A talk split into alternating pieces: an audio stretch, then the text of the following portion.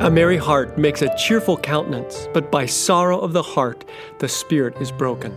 The Wise Man, Proverbs 15 13. Hi, I'm Pastor Nathan Stearman, and this is the first day of 30 Days of Gratitude. All scripture quoted is from the New King James Version of the Bible, copyright 1982 by Thomas Nelson, used by permission, all rights reserved. For the next 30 days, we'll be focusing on gratitude. I have an assignment for you. Get a piece of paper, hang it in a highly visible spot. Now, for the next 30 days, write three new things you're thankful for every single day. No repeats. See what happens by the end of the month.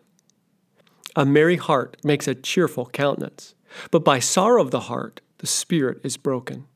The wise man was on to something. What's going on inside of us affects what everybody sees.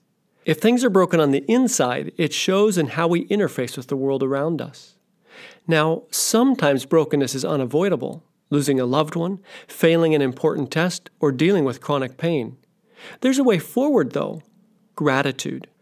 Truth is, God intended for life to be lived out of gratitude all along. In ancient days, He designed many elements in the life of the Hebrew people to awaken gratitude or give the opportunity to express it.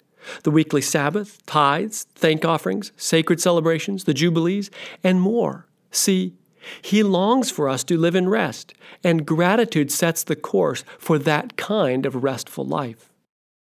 Now remember your assignment? 30 days. Write three new things you're thankful for every single day.